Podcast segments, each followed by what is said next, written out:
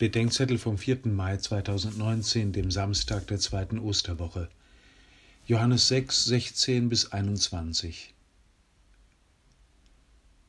Komm zu uns, Herr, über das Wasser unserer Furcht, über das Wasser unseres Untergangs, über das Wasser des Todes. Komm zu uns, Herr, durch den Sturm der Empfindungen, durch den Sturm der Entrüstung, durch den Sturm der Entmachtung.